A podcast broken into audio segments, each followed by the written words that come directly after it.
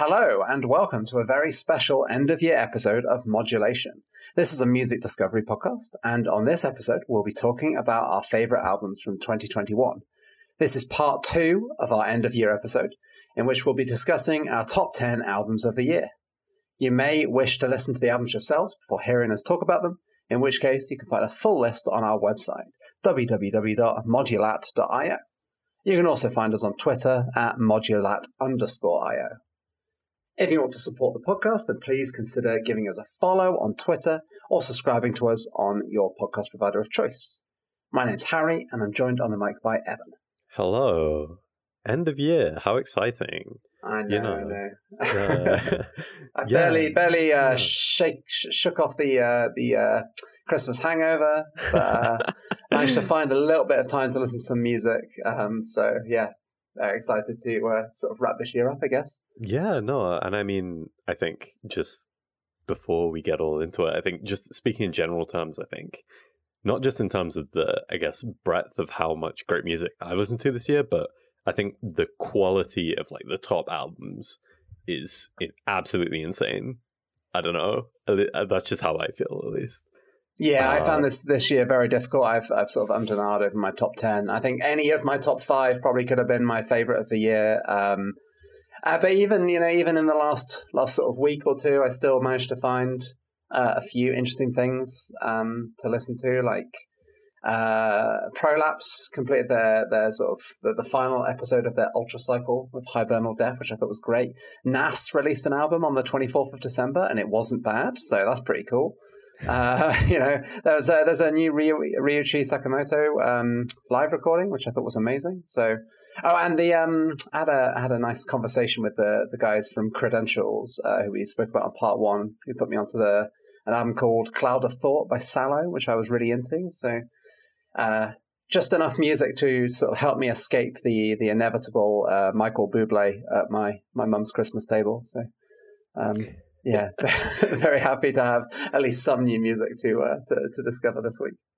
Yeah, I mean, to be honest, I've just been listening to everything that's come out this year, trying to sort out everything for top 10 and like top whatever lists. Uh, but uh, I think before we, we wanted to get started, I think you said we had some sort of housekeeping stuff you wanted to mention, right? Yeah, yeah. So just a, just a bit of housekeeping. Um, so if you follow us on Twitter, you'll have seen that we were doing a vinyl giveaway, uh, which we did. We started on the first of December, and I closed it off on the twenty third. Um, and I'm happy to say that the winners of that, the two winners of that, were following us on Twitter. Um, not everyone did, but uh, um, so the winners of that were uh, Regis Keelan on Twitter and the Pequod. Um, so if you're listening, then congrats. Um, otherwise, I'll, I'll get in touch with them shortly to send them some uh, some lovely records. Um, you know, it's been a really nice little follow up bump for us. So I think we'll probably do some of these in the future, um, especially with like Bandcamp, Bandcamp albums and stuff like that. So um, yeah, it's just just been really nice to do that. Uh, and I'm posting on Instagram again. I, I'm not a big fan of social media, but uh, you know, Instagram does have some benefits over Twitter um, in terms of, uh, sort of letting people know what we're up to. So uh, if you want to follow us on Instagram at modulat underscore io, the same as our Twitter, then please do. Um, great for episode updates and random albums that we're listening to. We're going to keep it a bit more updated. Uh, other than that, I think we're kind of good to go, uh, unless there's anything you want to add. Yeah, no, I, that's, yeah, I don't have anything else. Uh, but I mean, if we're going to get started, I think, I think you're starting because I'm, we're sort of going through uh, in sort of reverse order, and I believe that my number 10 will be appearing later on in your list. So I think you should probably start us off. yeah, sounds good. Um, so, just for the you know for, for people uh, listening in, uh, our plan is to we're going to talk about our individual top tens, um, going down, and there's a, a handful of albums that sort of repeat between the two. So, um, uh, in that case, we're going to ignore the lower placing album, and we'll talk about them when we reach the uh, the higher placing position for whoever gave that album a higher number. Um, and uh, you know these are all albums that we specifically didn't talk about in our categories episode. Uh, so a lot of these, you know, would outright won those categories just because of how much we love them. So the whole point of part one was to really talk about some other stuff and save our absolute favorites for for now. Um, and I guess leading into into my top ten, uh, my tenth album of the year, my tenth favorite album of the year, is going to be "Nafs at Peace" by the band Jaubi. Um, this is a spiritual jazz record by Pakistan collective uh, Jaubi. Um, who appear to have not really been up to much before this this record. There's uh, you know a sort of handful of recordings from like the late twenty late twenty tens, twenty sixteen onwards, maybe a couple of singles here and there. Um, and so this appears to be their their first real foray uh, with with this group. And I think this album was absolutely stunning in terms of its uh, breadth and depth as a record. Uh, I think it's just so cohesive from start to finish. Um, at 42 minutes, it really has time to explore some of these some of these sounds, and I think they lean into their personal cultural musical influences incredibly well. Like I, think it does a really nice job of conveying conveying those sort of feelings. I don't know how how did you find this one? Because I know this wasn't something you'd listened to. Uh, I guess up up to maybe a week ago, right? Yeah, so uh, there were a couple albums on your your top ten that I hadn't listened to prior to sort of preparing for this episode, and this was one of them. Uh, and yeah, I really love this. I think this is definitely one of my favorite jazz albums of the year, even off just a couple listens last week. Uh, I think, I think this kind of, uh, this I guess this sort of jazz where you have, uh, you have a, a lot of a lot of technical play, but that's not the focus. It's very uh, it's very atmospheric. It's very drone oriented. You've got some really fantastic uh, sort of tonal things going on. I think the uh, I believe it's uh, the sarangi, the sarangi playing on this record. I thought was mm. absolutely incredible, especially on the first couple tracks. Uh, it just sounded, yeah, completely out of this world, and yeah, just I think this is really uh, this really hit the sweet spot for what I really like about, uh, yeah, sort of slightly dronier jazz music that I just really, really enjoyed. Yeah, I, I thought this was awesome. Yeah, I completely agree. Um, I thought the instrument, instrumentation on this was super cool. Uh, and maybe that's just because I'm a Westerner who's not really exposed to this sort of music, but but I, I, thought it was a great gateway into into sort of a musical culture that I that I just wasn't very familiar with, and so I really got a lot out of this one this year. Um, I don't know if you know if anyone listening, because we we do have a couple of listeners from Pakistan, so um, if anyone listening has some other things similar to this they'd like to recommend, that would be amazing because it's a it's not really music I've heard that much of before. Yeah, definitely. I've I've heard a lot more. I guess. Uh, I guess yeah, so, some some Indian influence jazz and sort of drone music uh, that I'm more familiar with. But yeah, this is I think the first like Pakistani jazz album I've heard, and yeah, I, thought this was awesome. So yeah, huge shout out, and I'm so surprised because obviously I didn't I didn't realize that they seem to be very sort of new as uh, as a sort of band. I'm I'm I'm sure all of the players have been are very experienced, but I yeah I expected this to have been an act that was around for quite a while given how accomplished and uh, how accomplished the playing is and how cohesive a ro- of a record this is. Mm, yeah, yeah, definitely. Um, cool. Yeah, so I think moving on to what is my sort of number nine. Uh, uh, I wanted to yeah. So so my my number my number nine is the album Ming Ming by Otai Oni. Otay:Onii is uh, a project by uh, the sort of uh, vocalist of Elizabeth Colour Wheel, which is a fantastic noise rock band that I highly recommend checking out. Uh, but yeah, they put out a sort of solo record this year uh, on uh, WV Sorcerer Productions, which is a label I didn't discover until this year. In fact, I discovered through this release and has been a label that I've I've really enjoyed going through their back catalog uh, over the past year and checking out mm-hmm. all the all the great stuff they've done. Uh, and yeah, th- this record is uh, it's a really just sort of ethereal mixture of uh, electronic music, sort of art pop, drone, uh, and Chinese folk music. And I really, really just feel like I'd heard very little else that sounded like this album.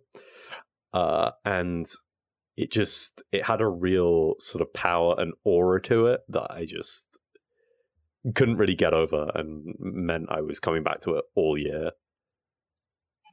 Mm, yeah, yeah, no, I completely agree. Um, I I was sort of aware of this album as it came out. I've I had heard of uh, WV Sorcerer before. Um, in fact, they released one of my favorite noise albums of all time, which is uh, Berserk's Formless.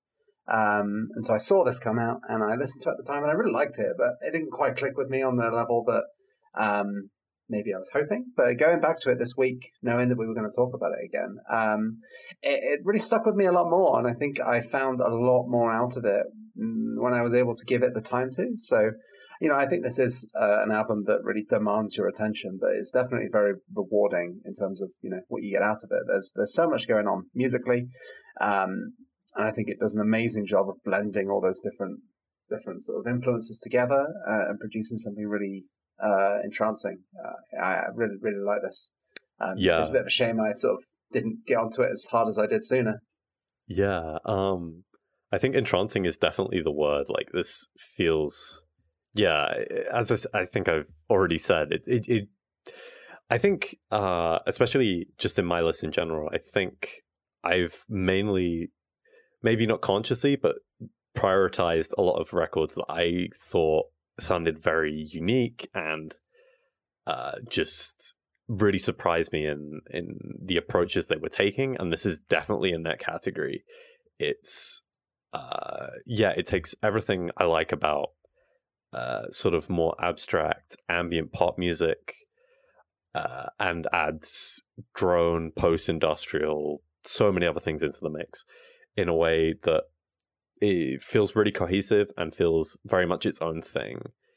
And I, yeah, I, I think, and also, I think it's important I, I, in mentioning about the ambient pop because there are sort of very, I guess, catchy parts to it or parts that sort of melodic sections that stick in my my brain mm. whilst listening to this, but it, it sort of very much still washes over you in a way that is I guess, uh, feels a lot more uh, intimidating than I guess uh, what you consider normally any kind of pop record. So I think there's a there's a lot of really great compositional and sonic things going on here, and yeah, I yeah, I, I, think this is one that I got the most out of when I was just like playing it really loudly and just letting it just completely envelop me.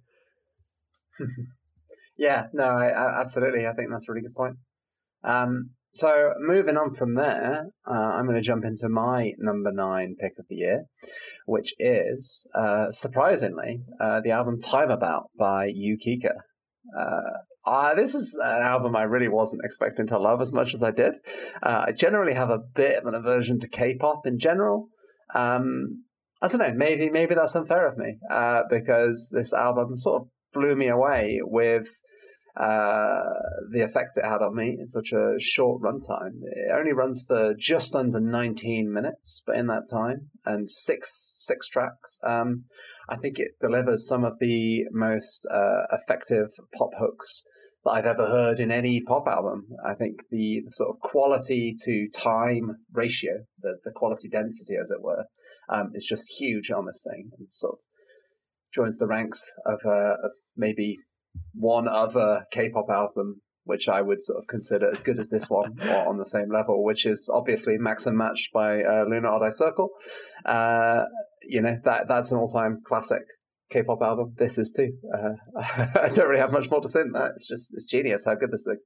Yeah, um, I absolutely love this thing as well. So, I mean, I heard uh, Yukika's sort of previous record, Soul Lady, when it when it came out last year, and mm. I love that. I think this is even better. I think, yeah, specifically tracks like Insomnia and Pong are some of my favorite pop tracks of the year. And uh, yeah, when this came out, this really sent me down a rabbit hole of just like listening to K pop for like a good few weeks. That was basically all I was listening to. uh, like this, we've already mentioned Odd Circle, FX, GWSN, a bunch of other stuff, but those were the main ones I was I was really into. But yeah, I, I this was a I, I'd heard Yukika's stuff before and I liked it, but I think this was a step up and it was good enough to really sort of get me into that whole that whole sort of scene, which is very uh yeah, I, I mean I I guess there's a the sort of automatic response when thinking about K-pop is sort of about stan culture or maybe about like industry stuff. So it's two sides of you sort of have two different I guess, immediate responses to that, neither of which are particularly great. Uh, but there is still some fantastic music coming out of it. And yeah, I think this is definitely a great example of that. This was a really, uh, yeah, really fantastic. And as, as you sort of said, very sort of economical record. There's no fat on here, basically. It's just straight to the point. 20 minutes of really fun bangers. Yeah, yeah, I completely agree yeah. Um, if there's not anything else you wanted to mention about that, uh, sort of uh, going on to my number eight. This is a record we talked about very recently on on the podcast, uh, which is Plebeian Grandstand's album Rien ne suffit. Uh, this is. I mentioned when I was talking about Ming Ming a second ago that I maybe prioritized albums that sounded very different and really mm-hmm. surprised me. And this this is absolutely that through and through. This is a really phenomenal uh, avant-garde black metal release. The the the atmosphere and cacophony that this thing produces is absolutely second to none. I think this was completely batshit off the wall. Uh, the I, the time signature stuff on this record, like the, rhythmically, it was completely bizarre and disjointed. The the riffs were consistently extremely dissonant, but not in, I guess, not in uh, the most obvious way you would construct those things. It was uh, the, I guess, the composition of how uh, things were being played and the intervals that were being played at, and sort of how the songs were written were was almost completely designed around being as just as dissonant and as obtuse as possible. Uh, and I really, really appreciated that. I think this thing sounded like absolute hell, and I have not been able to get enough of it. Um, yeah, I, I uh, yeah. um, yeah, I, I sort of had a similar similar feeling with this one. Um, it was it was actually it almost felt difficult talking about some of the some of the high energy albums from our part one episode, knowing that this was looming yes. looming in yes. the distance. Um, you know, as much as I love, uh, you know, Frontierer and um, and Pupil Slicer and all the all the amazing bands we talked about on that episode, uh, this this thing is just such an absolute monster. Um, I think it for, for, for me, it sort of outdoes them uh, in terms of pure pure chaos and pure energy. Uh, technically, it's just insane, like how how much is going on here, how difficult it must have been to to pull this off. Um, and you know, sonically, it is so experimental and so interesting all the time that never, ever, ever feels redundant.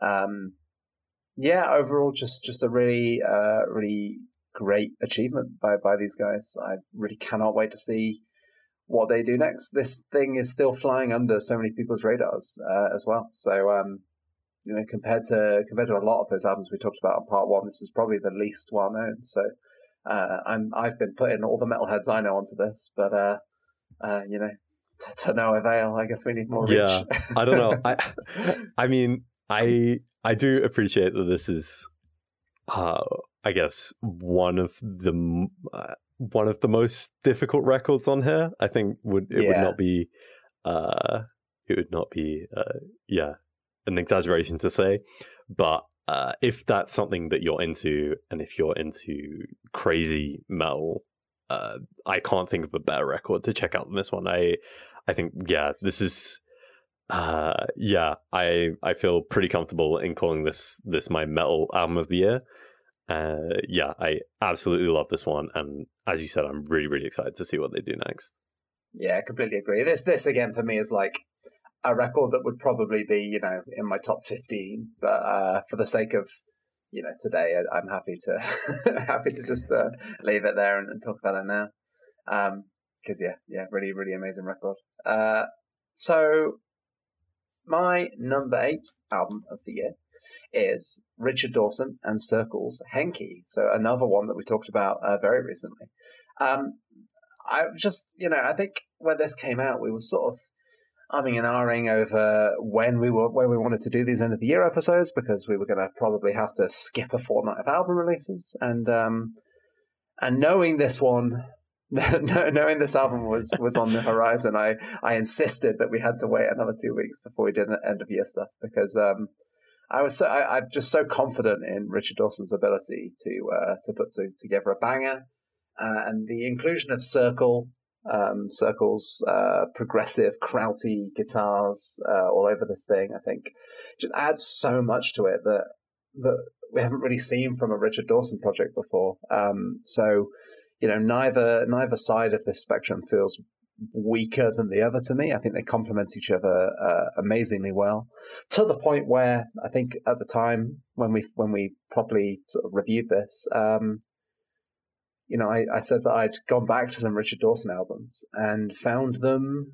like almost alien because I was so used to this particular style that hearing uh, Richard Dawson sing in the perspective of a peasant over a lute. Uh, just I don't know, it like freaked me out. Um, yeah, I don't know. This just sounded so natural to me. I don't know. How, how did you find this? Yeah, uh, I definitely agree with you on the on the on the sort of notion of it being a really natural combination, and I think uh, if I went back and sort of did the episode we talked about this again, I think I would maybe be a bit more positive on this one because I think I, I I did really like it at the time, but I think I didn't appreciate it as much as I do now, having given it a few more weeks. Because I think when uh, in sort of preparation for that episode, when I was listening to this record, I was trying to sort of approach it like a Richard Dawson album, which it, I mean, it is, and you his uh, the sort of core tenets of his songwriting are all over everything on here. But mm. I think I uh, when you listen to a Richard Dawson record, you're at least personally, I find I'm sort of really quite heavily concentrating on exactly what he's saying and uh, almost constant negative space and everything. There's no negative space mm. on this record, and I think you really have to zone out of that mindset a little bit and kind of just go with it. And I think when you do that, the parts that I felt on this record initially, that I felt the instrumental sections in particular, I felt were a bit redundant, started to make a lot more sense to me. And I think the more I've listened to this one, the more I've liked it. And yeah, I, I basically, um, I don't I don't really think Richard Dawson can write a bad record. To be honest, I think he's just such a good songwriter that yeah, anything he does, the I think will at least be pretty great, and this is no exception. Uh, yeah, I I I really enjoyed this one, and I think it's one that's definitely grown on me a lot since I first heard it. Yeah, I think that's really interesting because like I, I, was thinking about this as well. This this idea, the concept of the record as well, and I think he's basically incapable of putting together a boring concept for an album. Um, yeah. Peasant and 2020 and the Magic Bridge and all, all, these all these albums that came before this one, I think have really really cool ideas behind them as the backbone that he then spins off of, and uh, this is the same for me. I think um, you know the structure is so strong that he can basically just do whatever. Uh, yeah, he can be singing about anything as long as it's vaguely related, not probably the uh, the hooks, just because he's written it. Yeah, and I th- I think I think that's an interesting point you make because I think uh, in listening to this album, it almost feels like a moment of him realizing that he can kind of just do anything, and it will still it'll still work and it'll still make sense, and the songs will still be interesting and entertaining because he's really just gone for it and made something I guess, way out there of what he would normally put out and work with a band in a completely different genre. And yeah, it's come together fantastically. So yeah, I yeah, Richard Dawson's great, and I yeah, uh, again, I think with all these artists, I'm looking forward to whatever they do next. But I'll be interested to see if we get another collaboration between between these two artists. If Richard Dawson is going to branch branch out more into making these sort of collaborative records into different genres, maybe just. Completely going for it, trying to do whatever he can, seeing how it works. Uh, I'd be really interested to hear that. Yeah, for sure. Yeah, absolutely. Um, yeah. So moving on to my number seven, uh, this is a record that I have been listening to over and over since it came out, and it is uh, Slugabeds. We have the window open at night. Uh, we mentioned on our shoutouts episode the Peter Talisman record, uh, Lord of the Harvest.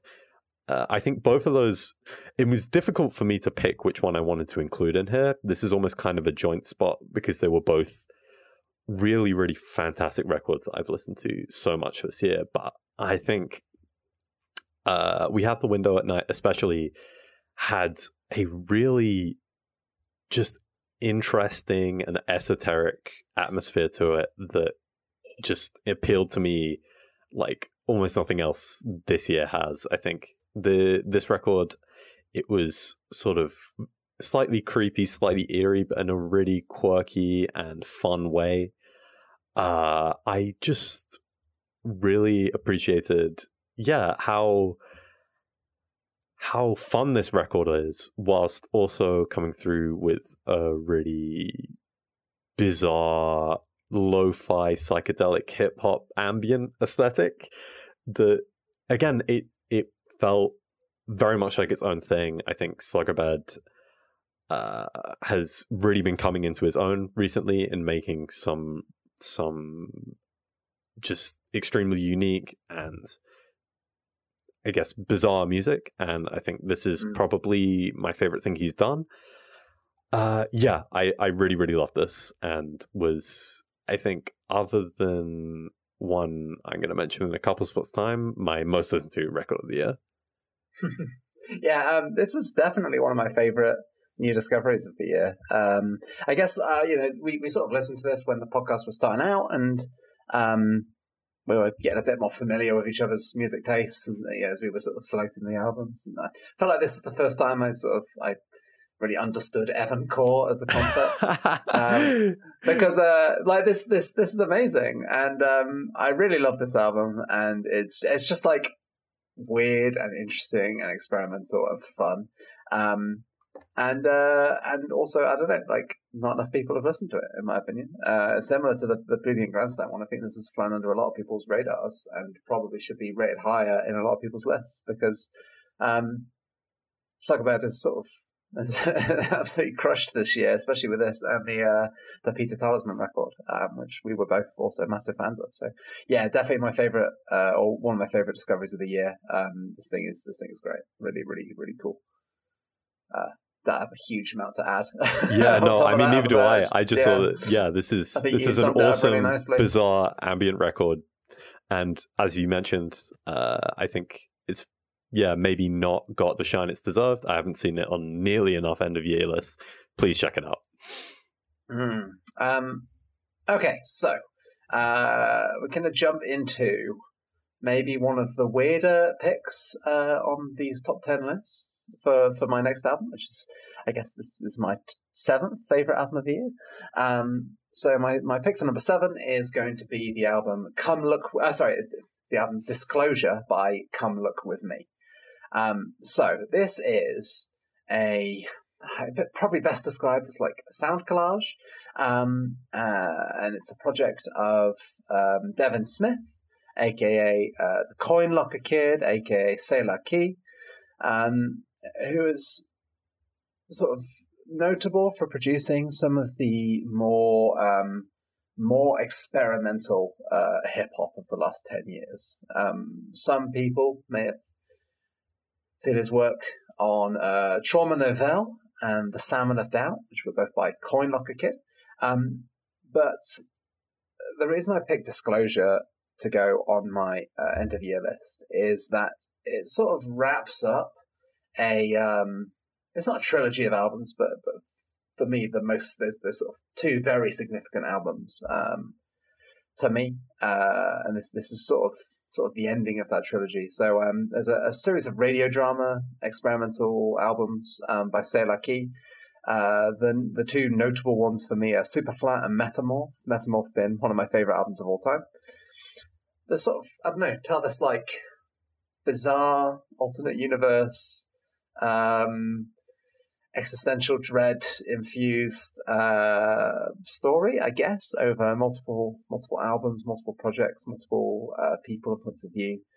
And this this sort of wraps some of them up. I don't know. It, this is a very difficult album to describe why I love it so much. Um, but I think what what I love about this album in particular is that it's I don't know. There's just a particular vibe to it, um, especially sort of mixed in with uh, these like weird Shenmue uh, samples from the Dreamcast um, as like the Coin Locker Kid universe disintegrates or falls apart. I guess um, it's like a, it's a very apocalyptic album. It's very uh, distressing at times, uh, and I think the the one the, the the penultimate track beneath the mask is one of the most interesting tracks that, that this guy has ever done. Um, so it's a bit of a weird one. Uh, I would say don't listen to this first. I would I would go maybe check out Superflat and Metamorph if you have no idea what you're doing with this artist. But to me, this is this is an album that I, I don't I genuinely don't think I've seen anyone talk about this project um, as a as an end of year list, and I think it's gone so far under the radar that uh, it just needs to be it needs to be listened to by more people. I don't know. Did I assume you got a chance to listen to this one, but were you particularly familiar with the the previous works? Or yeah, no. So this, this uh, you just mentioned, this is probably not the one to jump in with. This was the first thing I listened to by mm. this artist, uh, and wow, this was so bizarre and made me think. Okay, I really need to listen to uh, all of sort of the adjacent records to this because I think the the ideas and the approach to making, I guess, music on this thing uh, were absolutely incredible because it's definitely it, the, the furthest from music that we're going to recommend. Yeah, it, it's part music, part sound collage, radio drama. Uh, it felt like it felt like you know uh, a remix of uh, sort of an end of world anime put through a bunch of weird filters. Uh it was the there was some aspects of storytelling that ran through it that were very interesting and very, I guess, uh, I, I don't want to say like Lynchian, but it was kind of Lynchian. Uh, I know it's very overused, but I think that it definitely applies here in how uh, surreal this album is and how it places a lot of symbolism in very specific everyday weird things. Uh, I think that that label definitely applies. But uh, yeah, it's interesting you mentioned about Shenmue samples because there were a bunch of stuff on this thing. I was like, I recognize this. Where is this from? Uh, and of course, I recognize it because uh, Shenmue has been sampled to absolute death by Death Dynamic Shroud. So right, yeah, yeah. even though that's not actually something I'm familiar with firsthand, I was familiar with it through samples of other things. So uh, yeah, it that had a, a really strange effect on me as well in sort of trying to decipher that uh, as to why I was recognizing a bunch of stuff on this album, uh, but I didn't know where. Uh, and I think that that's that's a really great, I guess, um, microcosm about of how this album makes you feel because it, it's it's really really out there and yeah, I, uh, uh, the other sort of point of reference I had when I was listening to this, this is such a, a sort of bizarre um, comparison to make, but um, there's this uh, there's a podcast I listen to called mm-hmm. uh, Rude Tales of Magic, which is a D and D podcast, uh, mm-hmm. uh, and there's a specific episode of that. I can't remember what it's called, um, but there's one where it's in you know D and D, and there's a there's an episode where there is like a like a ton of NPC Kenkus who are obviously like talking only through things that they've heard. Uh, so mm-hmm. it's like there are a lot of conversations that happen only through weird samples within right, this right, right. narrative podcast, and also the dialogue in this really reminded me of that uh, in a very strange way. Um, yeah, that, that was a bit of a, a bit of a tangent or sort of weird reference, but that was no, I think that's, that was a, something that's a really interesting comparison. Yeah, yeah, yeah. That was something and, it really and, reminded me of. Right. Yeah. Yeah. Yeah. Because I, I think this this is like this this would be a really interesting setting for like a fantasy world like that. So um, I can sort of see the ties to like RPG RPG uh, storytelling. Um, yeah. I don't know. Uh, so so my understanding is that this is going to be the last uh, Coin Locker Kid related project. So this is pro- I think this is intended to be the the finale as like the Coin Locker Kid universe is destroyed by a storm or something. Um, if I find, I'll, I'll have a look around and see if I can find a. Uh, yeah, people make like charts on how to get into artists. The, the, this would probably be a useful one to uh, yeah. have a chart for to to find the right route through. But um, uh, you know, if you want to get stuck into this album, I highly recommend Key's um, Metamorph, which I will I'll link alongside this one because uh, that album is absolutely uh, stunning and just as weird and experimental as this one. Uh, so yeah, um, yeah, I, and, and I guess that's a bit if, of a weird one to pick. Yeah, if this is a finale to this sort of universe, then I think it's a fantastic finale because it really feels final and, as you mentioned, so apocalyptic. Uh, mm. Yeah, I I don't know how much like I like sort of I, it's it's hard to describe how I felt about this, but I how much I liked it almost felt like it was irrelevant because it was so cool and so interesting. I just really I love the ideas on display and I think it's mm. something that I'm going to have to get into more of the artists in general uh, to try and completely deconstruct what is going on here because it's kind of impenetrable at times. Uh, yeah, in terms yeah. of it's definitely it's a hard one to put a number to. You know? Yeah, yeah, exactly. It's a very difficult album to like, yeah, to like rate. I was like, how how would I feel about this album out of ten? I'm not sure I could say, but uh, in terms of how much I enjoyed it, I thought it was really, really cool. Uh, yeah, really enjoyed this one, and uh, yeah, I really appreciated you for putting something like this in here because I think uh, this is the kind of record that I think should be uh, people should be like putting up as like, hey, this is something really worth checking out. Uh, in terms of when you're constructing an end of year list, I think it's really important to sort of prioritize records that I think uh, that you think that people have to have heard, regardless of how almost they compare to other records. I don't know mm. that um, almost treating it as, as like most essential records of the year, and this feels really essential in terms of, uh, I guess, of I guess the process that was obviously used to make this, and uh, yeah, just the ideas on this thing. I think uh, it sounds like nothing else I've ever heard. Mm. Really, really cool. Uh, so to move on to my number six pick, uh, this is one where I've, I guess, kind of like my previous one, I've sort of folded multiple albums into one ranking. But uh, in particular, here, uh, I'm talking about Arca's Kick series. Uh, as uh, like a few records we've talked about so far, this one was a real late year one, one that we talked about on the podcast very recently.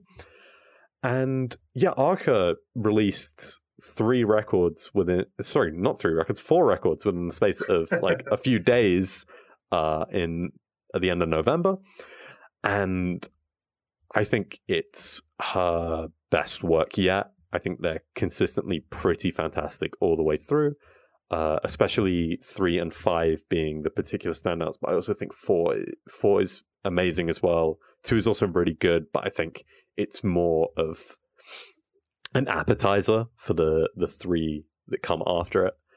Uh, yeah, I think she's really come into her own in sort of honing that uh I want to say like post reggaeton sound that was mm. on parts of Kick One, like uh Mequetrefe, which I think was is still one of my favorite Arca tracks. Absolutely uh, phenomenal song, but I think she's able to channel what she did on that track consistently all the way through uh, kick three, throughout m- most of kick two, and then does some really interesting stuff on four and five, with five being, I guess, mostly sort of piano led.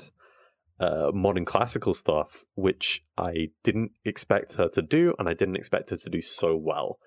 Uh, yeah, this is a really astonishing achievement from an artist who has put out some uh, mind bending and extremely creative material uh, throughout her entire career. But I think this is, for me, uh, a career high and something really to be celebrated.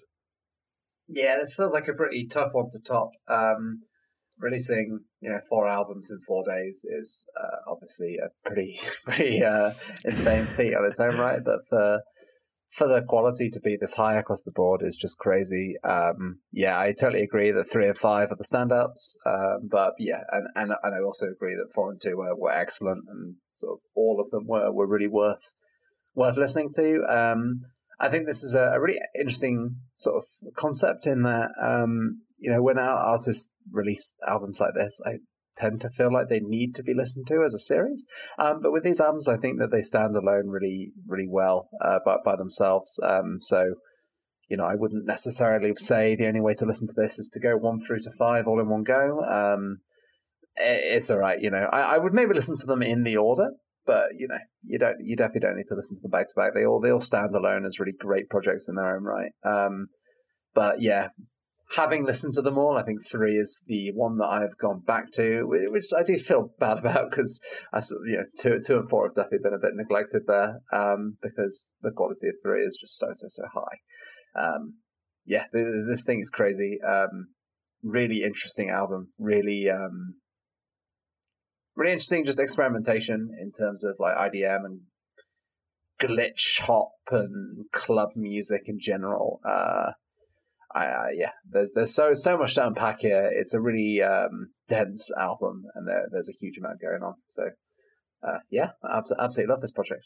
Yeah, I think it's a really great point you mentioned about not having to sort of listen to these all sort of in a row because I've done, I guess, both of listening to all of them in a row and listening to them, I guess, one at a time. And I think I almost maybe got more out of it listening to them individually, but sort of throughout the course of a day, maybe sort of listening to one, then giving it a couple hours and listening to two, three, uh, instead of just going through them just all the way uh, in one go. But I think it definitely stand. Each of the records stand on their own, uh, and I think that's a testament to a great, I guess, long overarching project where you can go through all of them and have it work and have it stay interesting, but also each of the individual projects stands on their own as being something great. So yeah, uh, really fantastic achievement. Uh, yeah, I this was I guess a series of records that made me again. I th- I think uh, another thing I I guess maybe I prioritized in sort of ranking these records is how much of an effect uh, they had on me in terms of wanting to go back and listening to basically whatever the other whatever the artist done because I think I, I'm familiar with a lot of Arca's stuff, but I hadn't I hadn't really given too much of it a properly sort of deep listen. And I think after these came out, I got way into uh, yeah, going back into records like Xen and uh, and and and and uh, mm. and uh, and Mutant. Uh, those were all albums that I went back to sort of after after these came out and really gave more of a I guess, more focused this and, and I got more out of than I'd ever done before. And I think it's really, uh, yeah, it's really helped me understand uh, just how great Arca's work has been to date. Uh, yeah, no, uh, absolutely fantastic records. Yeah, yeah, nice. Um, so moving on to number six, number six picks. Um, my sixth favorite album of the year is Shade by Grouper. Uh, Grouper is the alias of uh, Elizabeth Harris, um, who is uh, sort of a specialist in folk and ambient pop and drone and ambient music in general. Um, and has released some of uh, some of my favorite ambient and folk adjacent projects uh, of the last decade and a half, uh, particularly in 2008 with Dragging a Dead Deer Up a Hill, 2011's Alien Observer, and 2014's Ruins. Um, and then since Ruins in 2014, there, there, wasn't a huge amount of stuff being released. Um, there was the uh, the album Grid of Points from 2018, which was pretty good. Uh, the EP Paradise Valley, which was uh, insanely good uh, in 2016, um, and a couple of projects as Nivhek, um, which I was really into, but uh, a lot quieter after 2014. Um, coming up with this just stunningly beautiful contemporary folk project uh, from this year.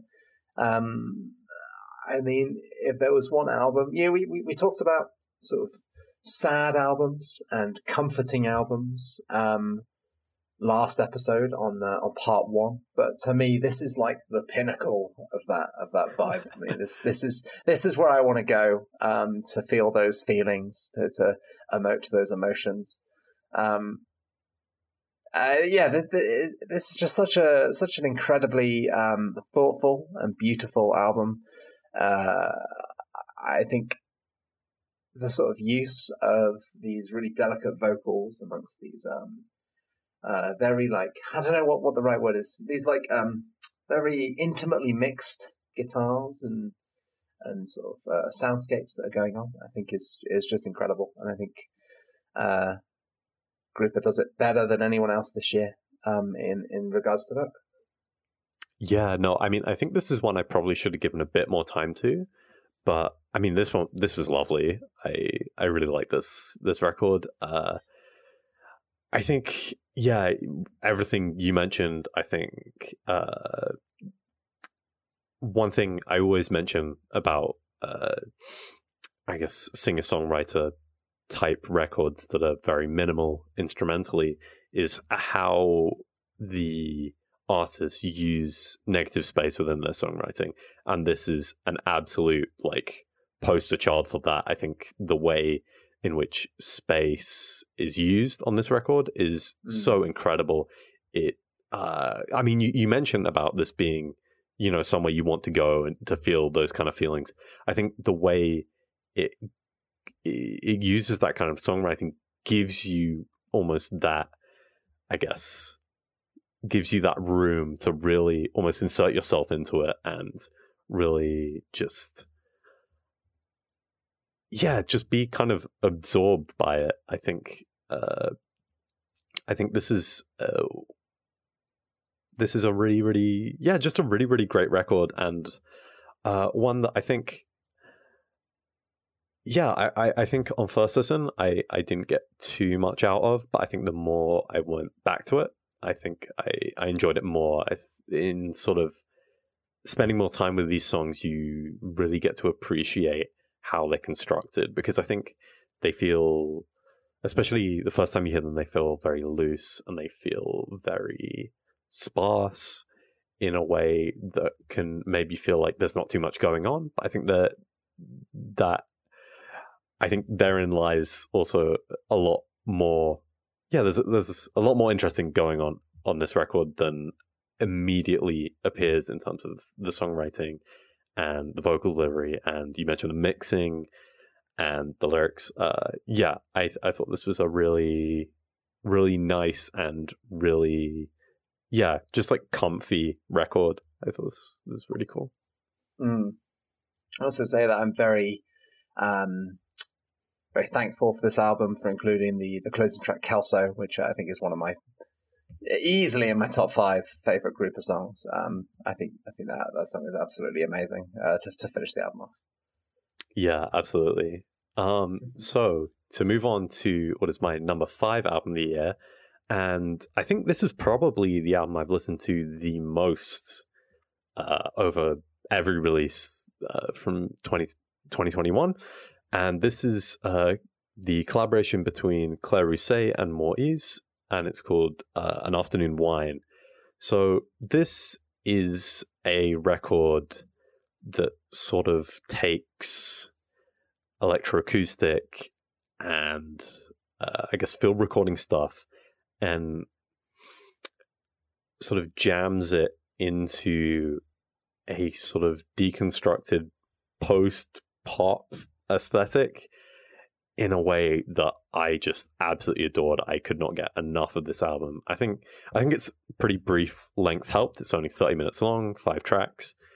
Um so it's very digestible, but I think the the way this record used uh, I guess th- this record felt very spatial in a sense that it painted i mean like a lot of i guess uh, field recording stuff and soundcloud stuff you you really get a sense of of place when you're when you're listening to this thing it really inserts you into uh, a sort of moment that it's trying to capture and i think uh, sort of juxtaposing that with slightly more pop tendencies especially on the track uh, Smaller Pools, which I think maybe is my favorite song of the year, uh, works so incredibly well. I think uh, the mixture of um, uh, electronic and acoustic instrumentation I thought was fantastic. The use of acoustic guitar, and yeah, I've been listening to so much Claire Rousay this year. I think um, uh, her again really comfy and emotional approach to ambient music is something that I've really appreciated, uh, especially this year. And I think this is probably my favorite release of hers uh, to date. Uh, yeah, I, I really really love this thing. Um, mm. Yeah, I don't know how you felt about it, but yeah, this is this is a record that I was spinning constantly. um, yeah, this is an album that I, I mean, I, I wasn't familiar with uh, either of these artists going into this year, and so I think for that reason, this album needed a little bit longer to properly click with me, um, because uh, it's a very, I don't know, it feels like quite an intimate album, similarly to yeah. To, to, to, to Shade, um, and so as I listened to it more and it, it, grew on me, and then I became more familiar with um, Claire Rousay's uh, other project from this year, and, and likewise uh, More Eaze's work on, say, the Heart Pumps Kool Aid, which came out a little bit after this one. Um, yeah, so, so was able to build up a picture of, of these artists and what they were doing on this album, and um, it definitely grew on me a lot more as I as I as I went on listening to it. So um, yeah, I, I, think this is a really really wonderful uh, ambient electroacoustic uh, project that maybe I didn't have the full context needed to to appreciate, you know, to enjoy the same way that, that you did. But I, I thought it was absolutely fantastic in its own right. Um, and uh, uh, yeah, yeah, I just I thought it was really, really uh, well put together, and um, sort of you know from a technical perspective, I thought it was really, really lush and interesting, and sort of I don't know like lush and sparse in equal measure. Um, yeah, I just I, I've it's it's one of those albums that's difficult to speak about. Again, yeah, you know, I've ha- had this issue with Shade where we, we sort of yeah kicked it, sure. kicked it out of the episode because it's, it's, just not that much you can say. Um, you know, for an album that we hadn't listened to that much at the time, and so uh, um, yeah, I, I, urge people not to overlook this one because given the time to to sink in, I think it's a really rewarding listen. Yeah, I think I think everything about this record is just really nice and really intimate and just yeah, it it, really resonated with me. So yeah, huge shout out to Claire Rousay and More Eaze. I think they've put out uh, several really cool projects this year, but I think this was my favorite from from both of them for sure. Mm. So moving on to my fifth favorite album of the year uh, we're going to be talking about Bright Green Field by Squid. Um, I think uh, there was a point this year where I thought this this was just going to be the year of post punk, um, uh, because the first half of the year had so many uh, incredible releases that I really really was into. As time's go on, gone on, a few of them have maybe sort of lost their lost their sparkle as I've uh, as my music taste has changed a little bit. But yeah, we still had amazing releases from um, Black Country New Road, Shame. Uh, I thought the IDLES record was actually really good. It's grown on me a lot. Um, Black Marble, uh, Dry Cleaning, Park. I, I, I quite liked the Parquet Courts record. Even Death from Above released an album that wasn't that bad. Um, so, so I, I, think there was some really interesting post punk to come this year. But the the epitome of that for me is has to be Bright Green Field um, by Squid. Uh, Squid are a five piece band, six piece, five piece. I think They're it's a five, piece yeah. band. Yeah, yeah, yeah. I had to count. I had to do some counting very quickly. Um, from uh, sort of operating out of. Um, I think they're from uh, Brighton. Yeah. Brighton. Yeah, that's right. Um, and this is their their first full length release. They had um, sort of blown up the uh, the the online punk based music scenes with um, their 2019 EP uh, Town Center, which uh, features some some of my favorite singles of theirs still. I think Match Bet and The Cleaner are still incredible songs off of that. Um, and then a handful of like kind of forgettable releases. Um, moving into 2019, there, there there are a couple of couple of good ones in there still. Like Houseplants, I think was is one of their best songs, and Sludge, I thought was pretty good. Um, and they, they, they ended up signing uh, onto Warp Records, um, with a you know sort of notably legendary uh, electronic music label, um, as they signed a, handful of artists outside of the immediate electronic music genre. Um, and so the anticipation for this full length release on Warp was actually really high, um, and I think they absolutely smashed the bar that had been set for them uh, with an album that for me, just got better every time I listened to it, uh, and sort of has cemented them as the the absolute peak of um, of uh, of modern post punk and art punk uh, in particular. Um, this is a uh, you know 55 minute album, 11 tracks, and uh, there is barely a second wasted uh, on here, in my opinion. Um, you know, with the, the the intro resolution square leading into GSK. Um, which uh, you know has some of my favorite vocals on the whole thing, leading into narrator with with the guest vocals from Martha Skye Murphy, um, which is just an incredible song with an amazing build up and breakdown. And you're sort of carrying on through the album with track after track of absolutely uh, incredible stuff. Um, it just captivates me at every every moment. Listen to this. I, I never I never want to skip a song. I never want to think about anything else. I just want to focus on this album because, um, yeah, I absolutely love every minute of this thing. Yeah, no, I mean, I I think, uh, sort of going back and thinking over everything, I think I definitely kind of have to agree with you in the sense that this was probably the best of the bunch in terms of the the litany of critically acclaimed post punk releases that came out this year. Uh, yeah, and I think this was a record that I maybe every time I listened to it, I remembered how much I enjoyed it. I think it was one that maybe didn't come to mind to me as one of my favorite albums of the year, but every time I listen to it, I'm like, oh, this is incredible. Uh, I think the uh, there's a really great balance of technicality and also uh, sort of writing fun, direct songs that I really appreciate. Uh, the I think the vocals ride the line between like sort of funny and irritating, but it doesn't quite go on to that in a mm. way that it, it's not grating. It's like, oh, it's kind of silly, but it's not grating. And I, yeah, I really appreciated that. I think uh, everything on here was pulled off pretty fantastically. Uh, this record sounds amazing, just in terms of the production and instrumentation and everything and yeah, features some of my absolute favorite songs of the year, particularly, uh, yeah, like Narrator and uh, 2010. I think are both absolutely incredible songs. Uh, yeah, and I think uh, another thing that really sort of reinforced to me how how great this record was was uh, I saw them live a few months ago at uh, mm. the uh, oh god, what was it? Wide Awake, Wide Awake uh, festival. Oh yeah, nice in uh, Brockwell Park in Brixton, uh, and I think they were. I th- I think it was probably my my favorite performance of the of the festival. I I mm. Thought they were absolutely fantastic.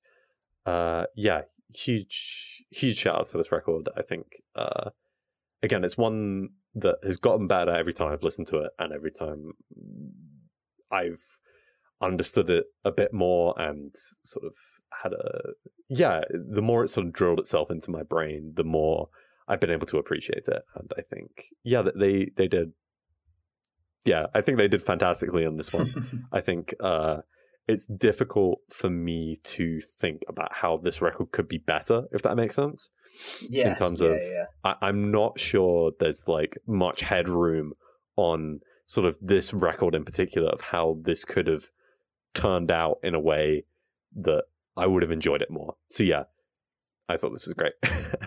Yeah, yeah, I completely agree. Um, I also want to give a bonus shout out to uh, the other weird guitar music band that I was really, really into this year, which was uh, Black Midi, um, who are incredibly highly ranked in my end of year list, but I just haven't had a chance to to speak about. Yeah, they're one of the, the bands I've missed out. Um, uh, I was really into Cavalcade this year, uh, and I, I yeah, I just, I'm really excited to see what they, they get up to next year. Just it felt wrong to not mention them at all over like yeah, four hours, four hours of end, end of year podcast recordings, and like not mention them once. Um, yeah, no, yeah. Caval- Cavalcade was like incredible this year. So. yeah. I I I, th- I think um, yeah, I think that's a def- definitely a great thing to point out because I think sort of prior to this record, I they were the band I would have said would definitely uh sort of my favorite of that sort of crop of bands, and I think now Yeah, it's yeah, probably yeah. between those two. Uh, I think I slightly preferred this record to Cavalcade, but I thought they were both pretty excellent. Yeah, see, for Uh, me, Br- Bright Green Field was like by far the best thing they've done. Whereas to me, I think Schlagenheim still tops Cavalcade Yeah, in terms of like yeah. the one I would go back to more. So Yeah, that was uh, that was my reasoning. yeah, no, I, I definitely agree with that. So, uh, moving on to the number four, Mm. uh, we're now getting on to the sort of, I guess, uh, like, uh, Serious album of the year Yeah. contenders. well, I think so. I think personally, for me, I think the the top four on my list were all pretty much perfect records. I think these could have gone in any order. Uh, I I think I think uh, although I mentioned sort of you know with records like An Afternoon Whine and Bright Green Field, I think there wasn't much that they could have done to sort of improve on what they did. But in terms of concept, execution, everything about the rec- these records, I think the personally, I think the the top four uh, from from my perspective are like a real class above. I think all I put all of these records in albums that I would maybe expect only to come around once every couple years, and the fact that we got f- four records of this quality this year is astounding to me. Uh, Mm. And yeah, we're also getting into the point where we have some overlap in our picks. so um, we have, I guess, uh, a couple uh, a couple in a row now where uh, this one and the next one where we have both got the same album in the same position. So I guess our combined number four album of the year is Low's Hey What. And uh, I mean, Low, uh, legendary slowcore band who uh, eh, back uh, a few years ago released Double Negative and sort of pivoted into glitchy ambient pop music uh, with the help of producer BJ Burton, who really helped transform their sound. He also worked on the, the record before that, Ones and Sixes, but I think Double Negative was the point where they really sort of came into their own uh, as a sort of partnership. And uh, I absolutely adored Double Negative, so I was really looking forward to this album. And now that I've had the time to mull over, I think I said on the record, uh, the episode when we were talking about these ones, I think I said I still prefer Double Negative. I think that's probably changed. I think this is probably now my favorite of the two.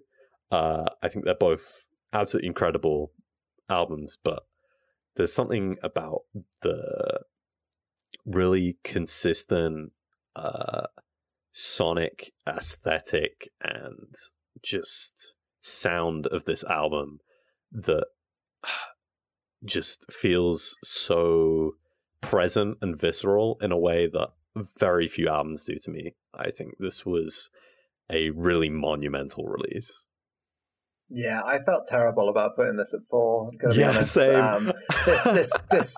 You know, I tomorrow I might I might wake up and this might be number one. Um, I, I don't know. Yeah, I, I had to I had to pick something. So um, you know, I think it's interesting that you uh, you mentioned that you sort of pivoted back to having this as your favorite because what I've found is that my favorite is the one I've most recently listened to. Yeah, yeah.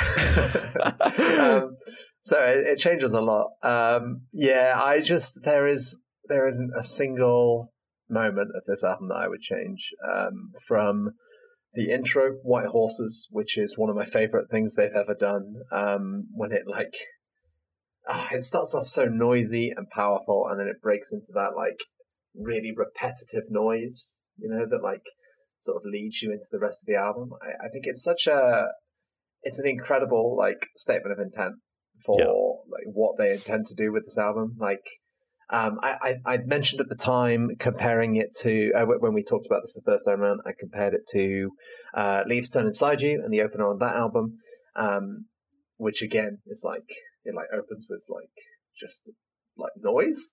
Um, you know, they're not interested in uh, leading you in with a melody or like enticing you in gently. They're like, "This is what we've made," and uh, you know, if you're not into it, then that's fine. You can you can listen to something else.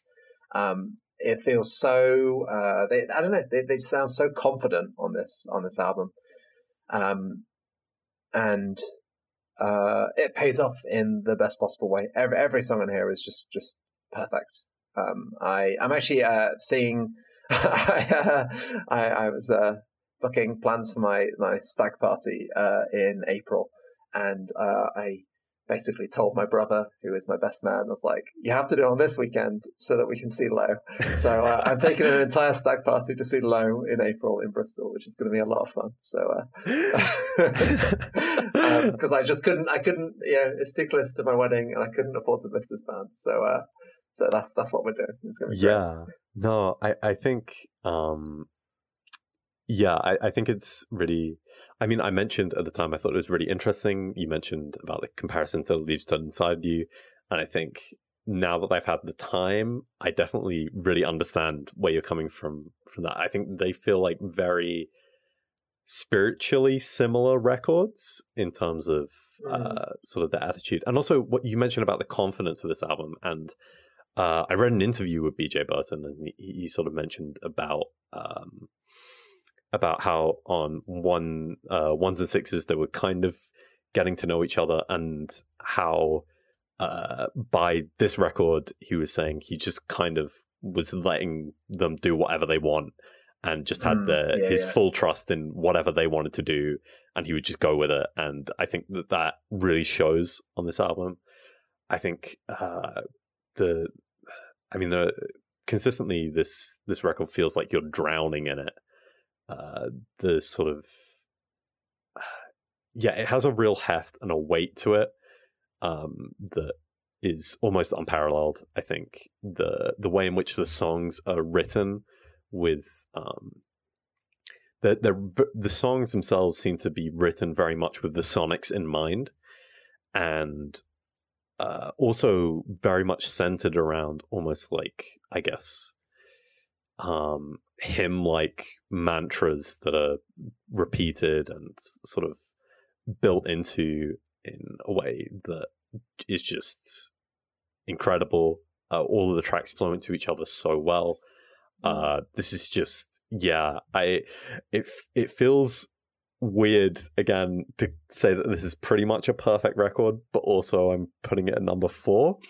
But I think that says less about this album and more about the ones we're going to be talking about uh, after this. But yeah, I think this is uh, a huge, huge achievement, and yeah, I think I mean this is this is an album that's got, I guess, a ton of attention, and for yeah, for for uh yeah, for pretty much every reason, I think uh, there is so little about this record that could be improved feasibly. Uh, yeah. Um, Low, yeah, Low are just a fantastic band, and I think they're as as we yeah as I mentioned, I think their sort of working relationship with BJ Burton and how they've grown to work together has allowed them to take their sound and their uh, writing to an absolute next level in in a way that I Mm. I think uh, of a few years ago I wouldn't have been able to anticipate. So yeah, uh, wow, I, I thought this one was just absolutely crazy. it's, Um, uh, it's it's it's it's so uh, as one one last point, it's kind Yeah, of crazy to me that um that these guys have been going so long and are, are just like like I I've I've been listening to a lot of their older albums um since since getting really into Double Negative and Hey What and um uh yeah they they've been releasing like ridiculously high quality stuff for I mean well I'm 27 uh, I could live in hope is uh, three months older than me and uh, like almost everything they've released. They, they, they, you know, they release like a project every one to two years, and they're always good. Uh, and they've been doing it for 27 years. So yeah, yeah, Yeah, that's crazy. absolutely. insane. I can't think of many output. bands that are like that consistent, or that I would enjoy almost everything they've listened to. Like Autechre is the one that stands out to me as a band Yeah. that's been going since the 90s, and I love everything they've put out. There's really not many. Yeah, for sure. Um, I think yeah. So moving on to I guess the the top three now, and again, this Mm. is another record that features on both of our lists in the same position. Uh, so I guess our joint number three between both of us is Death Dynamic Shrouds, Faith in Persona. And I mean, with the amount of we've talked about Death Dynamic Shroud and the Mixtape Club, and I mean specifically Keith Rankin as well, uh, Mhm. whether it be um, his record Mirror Guides uh, under his Giant Claw alias, which I think uh, would have maybe have made made my top ten, but I didn't want to include two uh, Keith Rankin records sort of uh, within that top ten. So yeah, uh, absolutely incredible album. But I think this was if I was going to include one, it, I felt it had to be this one. And yeah, we, we, we talked so much about Death Dynamic Shrouds uh, and the Mixtape Club this year, and yeah, I, I think this is the, a really really incredible achievement from, I guess, uh, a band a band collective that have been again have been putting out.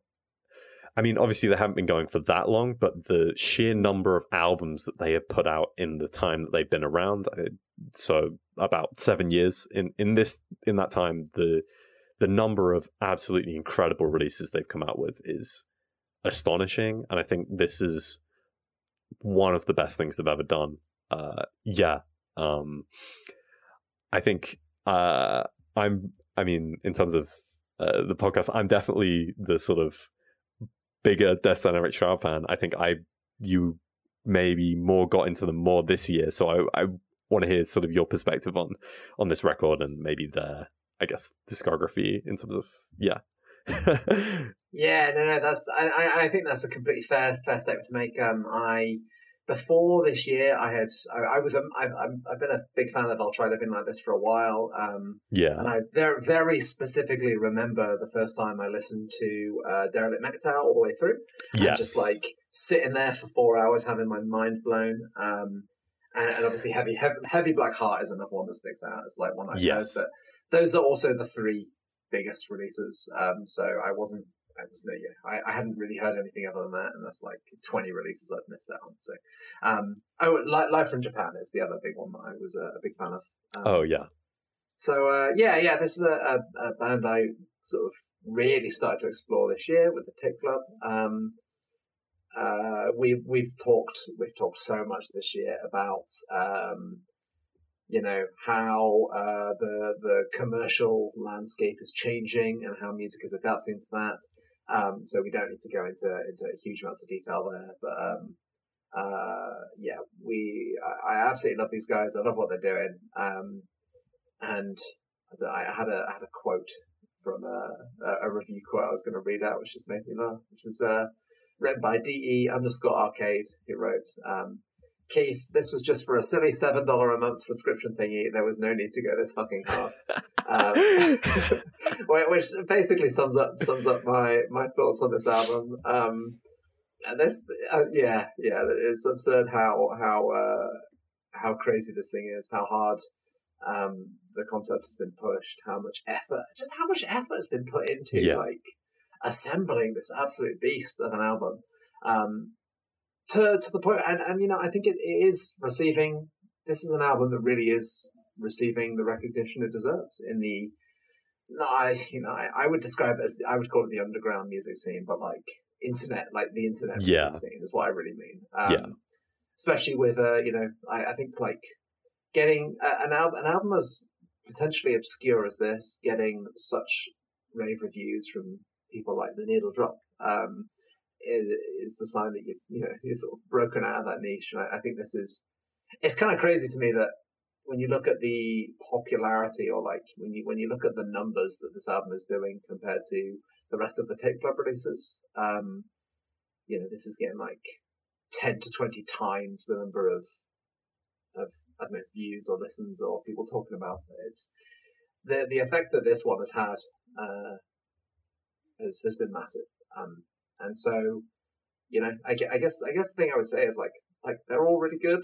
Yeah. like, like they're, Yeah. they're, they're they're all really good. Like don't don't just listen to this one. I mean, Yeah. this this is this is the best one in my opinion. But um, yeah, they're they're all great. Go listen to all of them. Uh, Yeah. Although I will say, um, shout out to Keith for actually putting this on Spotify so that people can listen to it because you know. With the attention it was getting, it, it definitely made sense to, to make this one more more publicly available. So Yeah. um, thanks, because it makes it makes it a lot easier for me to link it to people. Uh, um, and you know, I guess it'll it'll be gone eventually, probably. But um, Yeah. yeah, for now, for now, it is on Spotify and SoundCloud. So uh, good time, good time to go check it out.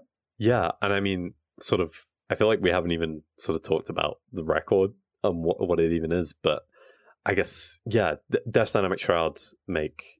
I mean, all of the members have uh, so, sort of slightly different, but equally, I guess, interesting and left field approaches to making uh, vaporwave and ambient music, and this this one is the first sort of solo uh, Death Dynamic Shroud record from Keith Rankin, uh, and he goes and makes a Death Dynamic Shroud post pop odyssey. I think uh, pretty much every track on here is. Uh, uh, except for, I guess, the the sort of minute of silence uh, on the eighth track is so memorable, has so many insanely, I guess, hooky and just infectious parts to it. Uh, tracks like um, like See Me, uh, the title, uh, the yeah, the title track, uh, Parchin, and then you sort of it sort of unfurls into something more emotionally potent and really, I guess, um, just sincere.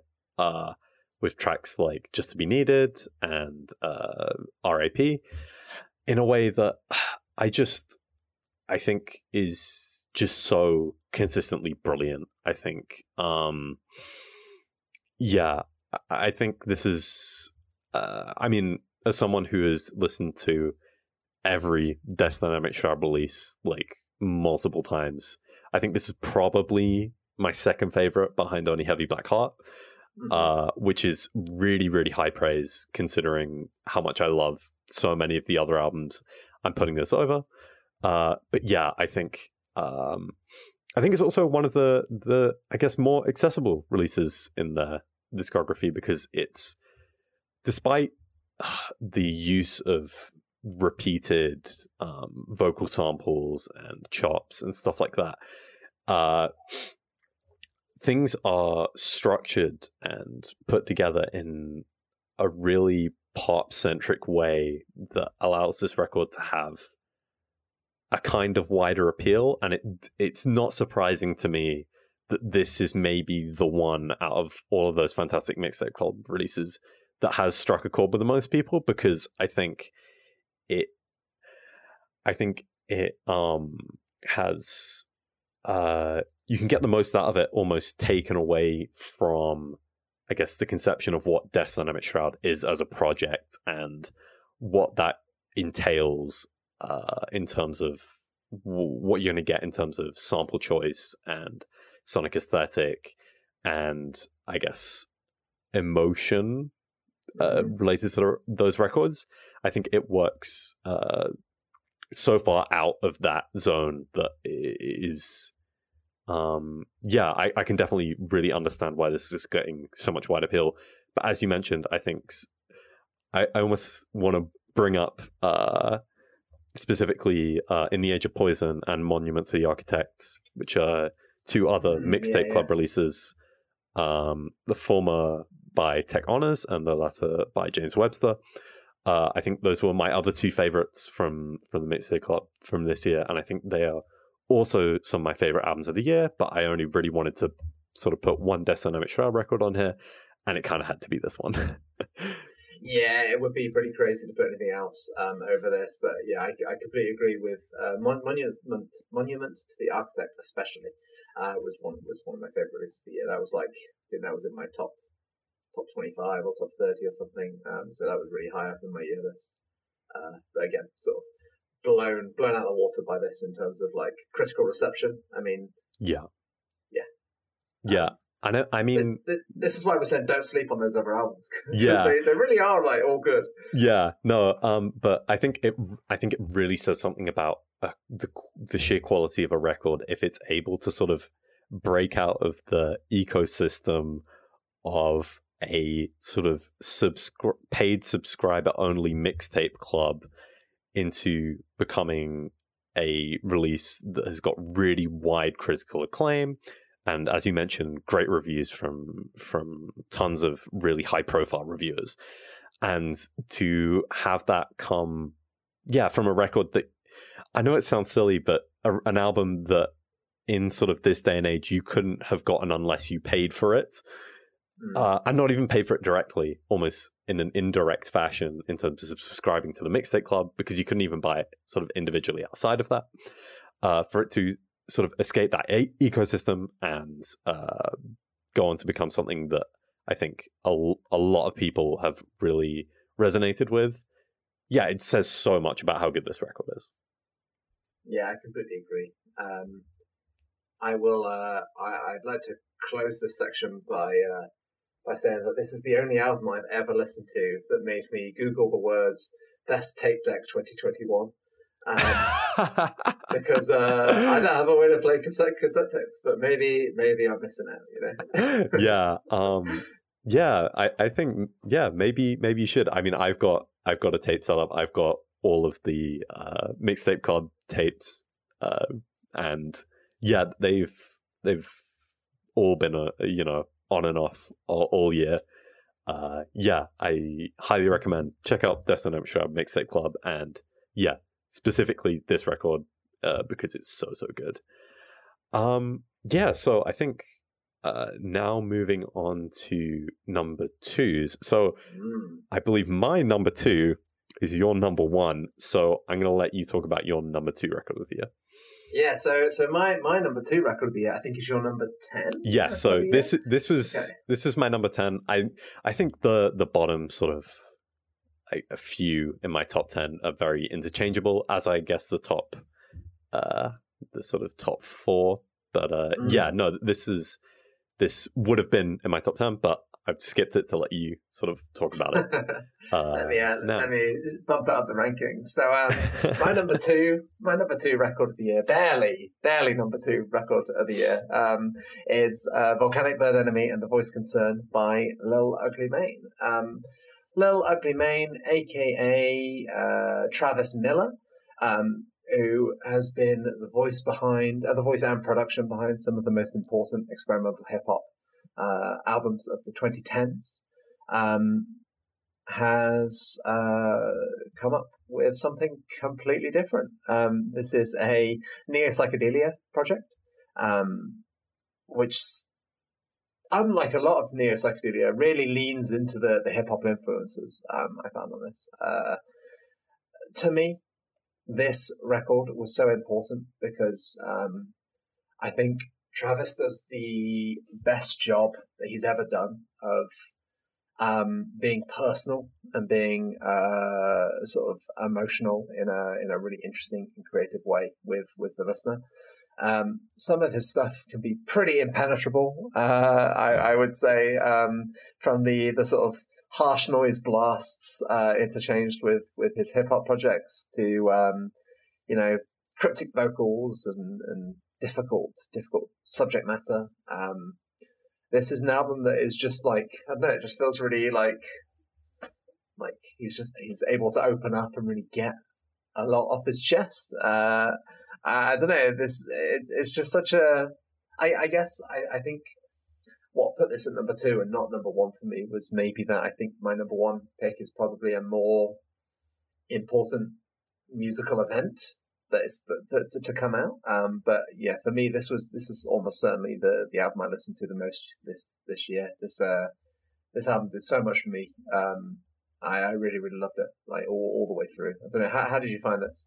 Yeah, so I mean, uh, I think like you, I really really enjoy uh, a lot of Lil Mane's projects. I haven't super gotten into sort of his uh, many aliases uh, I guess prior to this. Mm. Um, which I mean, uh, some of the tracks off this, I believe, were released under the Bedwetter name, if I remember correctly. Yeah, yeah, yeah. Um, yeah, and this, in terms of like the mainline Little Ugly Mane records, this was a huge sort of heel turn from the that sort of very experimental leaning southern hip hop into yeah, as you mentioned, psychedelia, and I think it's really important you mention uh, how much it leans into the hip hop elements because, um, and especially sort of trip hop because the constant like uh, driving drum breaks uh, across this record really carry everything that it's doing uh, throughout its entire its entire runtime, and I think. I mean, there's so much about this record to admire about from how the sort of I guess, slightly cartoony and uh, I guess slightly soft aesthetic to it, uh, and uh, the really fantastic production. But I think the main thing that sells this is just just how good the songwriting is. Everything, pretty much every track on here is so catchy. I think he really sells the vocal performances uh, in sort of delivering that kind of um he he he comes through in really sort of uh exuding that kind of apathy that I think is really hard to do well on a record because without mm-hmm. like either just like making trash or sounding like you're trying too hard uh, and I think it, it really um, sort of yeah represents those kind of feelings and emotions in a way that a lot of albums fail to do.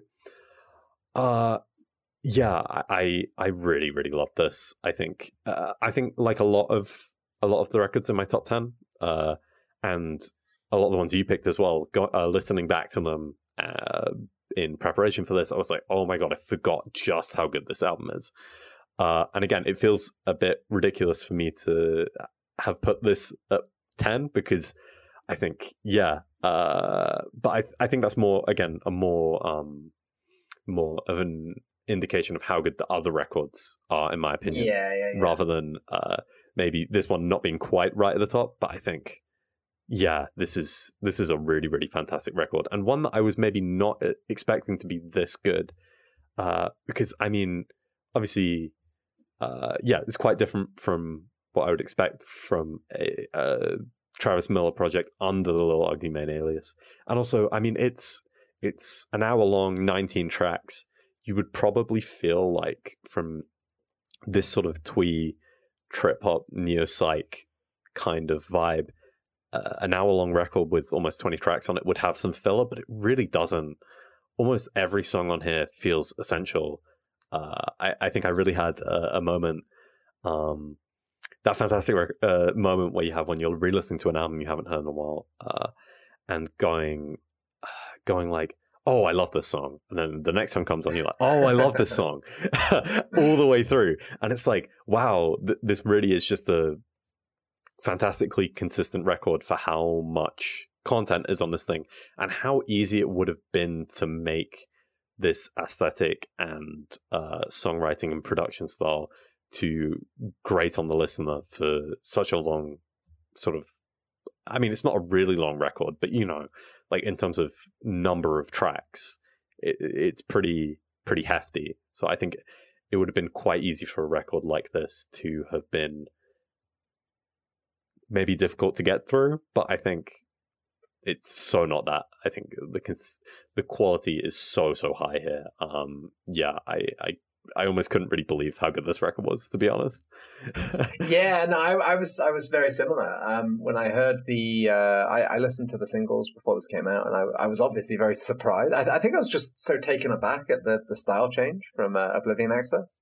Yeah, um, yeah, and, the, exactly. and, and, and the Bedwetter stuff as well. That I was like, I didn't really know what to expect, but even the singles to me sound just so much better as part of the whole the whole album project. Um, you know, I, almost everything that I didn't like initially about this, and there wasn't very much, but like all of those things have grown on me. Like the intro, Bird Enemy Car, I thought was all right, and it's, it's grown on me a huge amount. I absolutely love the intro. Um, yeah. just like it's, again, again, it's like a very confident um, opener to like let you know what you're getting yourself in for here. Um, uh, a couple of the songs that I wasn't so so hot on, like uh, like Clapping Seal in particular, I think it's like that that one's grown on me a huge amount. I absolutely love the uh, the beats underlying on that one.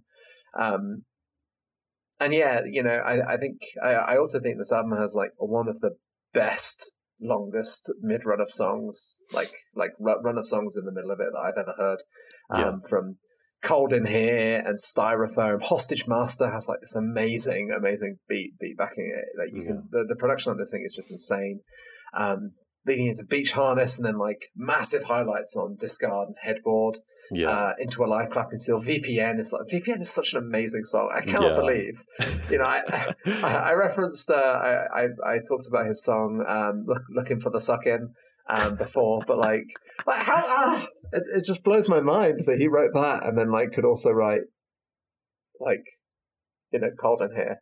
yeah, I mean, yeah, it, it's really it's really yeah, that's a really great point because a lot of these songs feel very genuine and very heartfelt um in yeah in the way that they're written and for how like i guess irony clad the whole Lil Ugly Mane persona is that feels so refreshing uh because as i said this record could have quite easily been uh nowhere near as good as this i think that that's definitely part of it is because i think if this record was maybe trying to do something a bit more tongue in cheek maybe trying to do something a bit you know, more ironic, it really wouldn't have gone anywhere near as well. I think the fact that he's so willing to, I guess, fin- uh, finally make something very uh, sort of honest and personal, uh, mm. just really works with the the aesthetic and combines in a way that I think is just, yeah, uh, just so so good.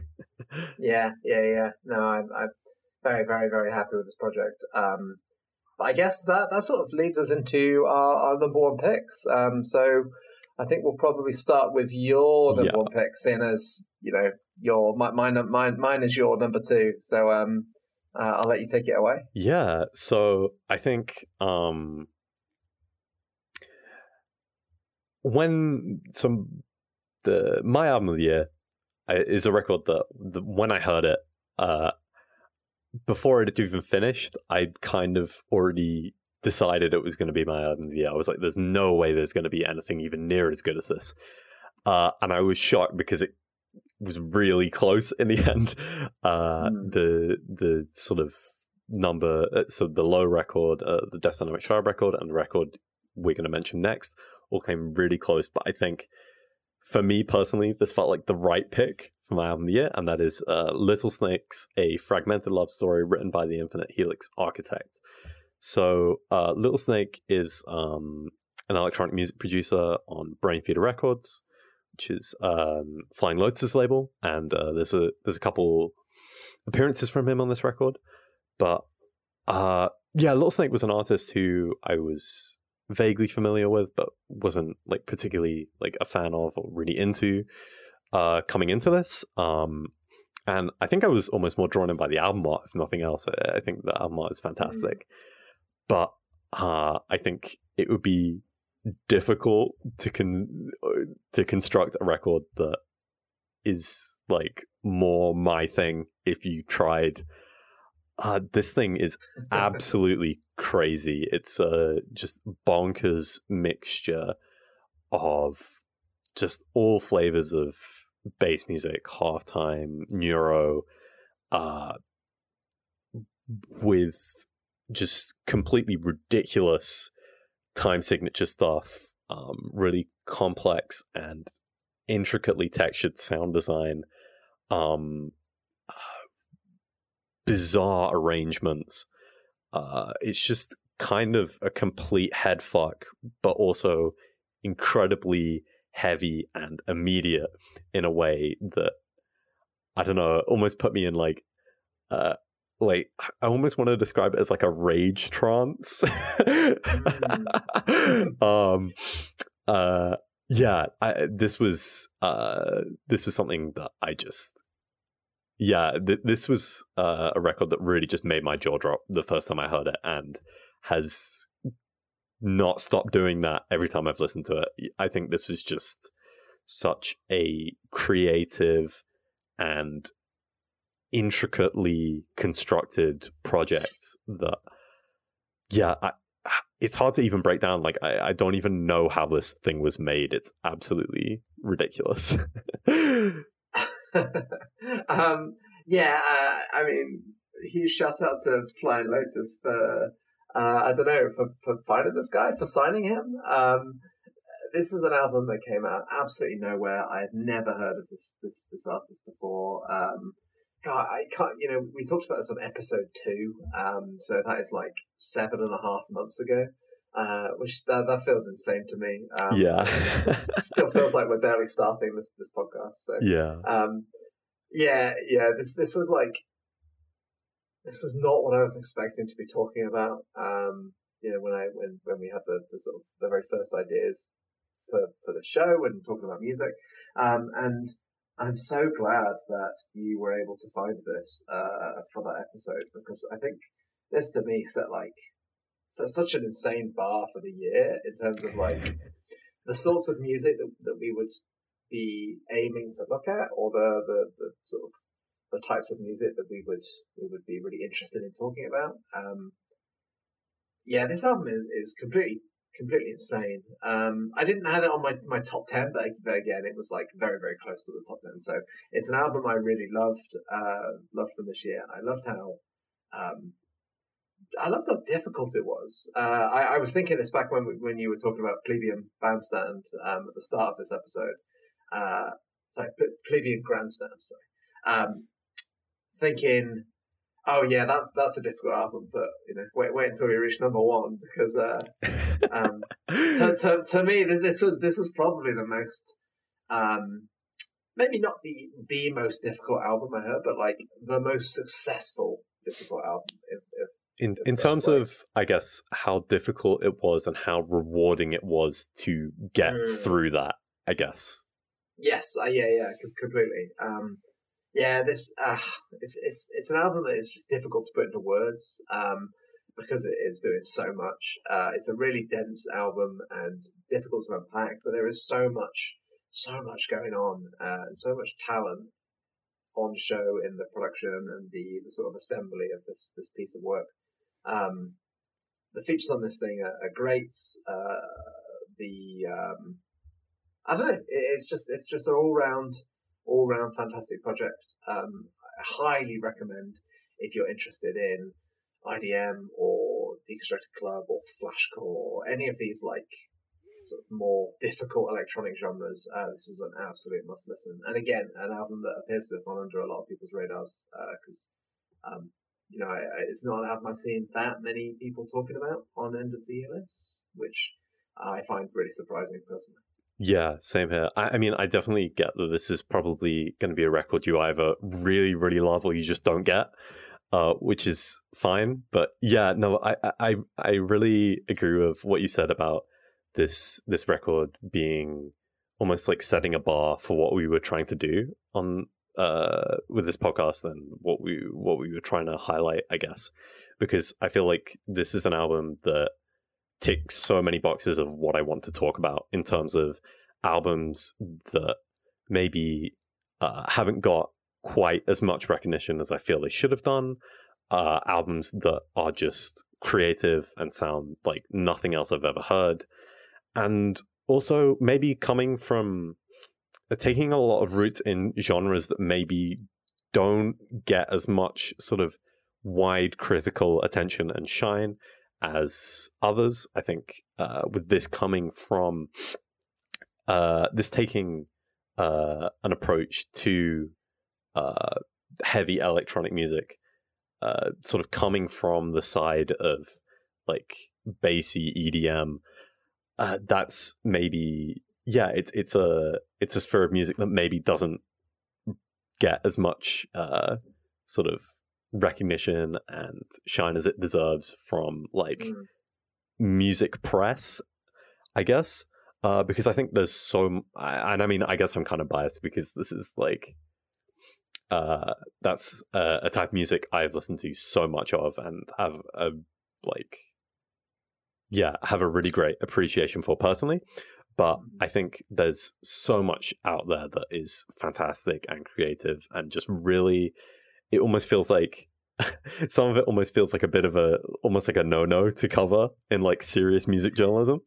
Um, uh, screw that. No, uh, this record is absolutely amazing, and yeah, I, I think um, although there were some other records that came close for me personally, I think this was the right pick for my album of the year. But um, uh, one album in particular, I think really, really ran it close, and I think it was so difficult for me to pick between uh, this album and another one, which uh, I believe is also your album of the year. So if you would like to talk about that.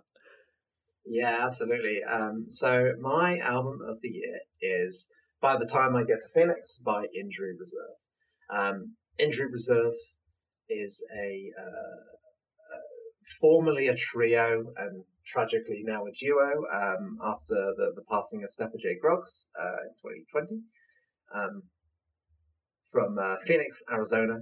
Um, so now comprising of Richie with a T and Parker Corey uh, as MC and producer, respectively. Uh, and by by the time we get to Phoenix, is, sort of the the memorial album for Stepa J. Groggs.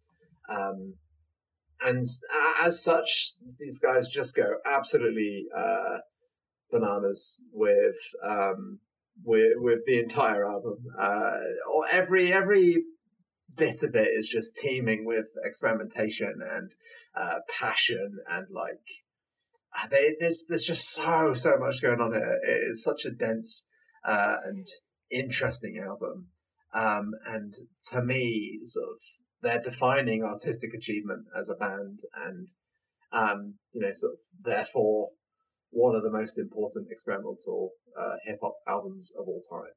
Um, I think I said at the time that this is like this is the next Clouddead for me, um, which is huge praise because I love Clouddead as an album. But to me, this feels on the same level as like the all-time um, experimental hip hop greats, and sort of really deserves to go down in the in the history books alongside those albums.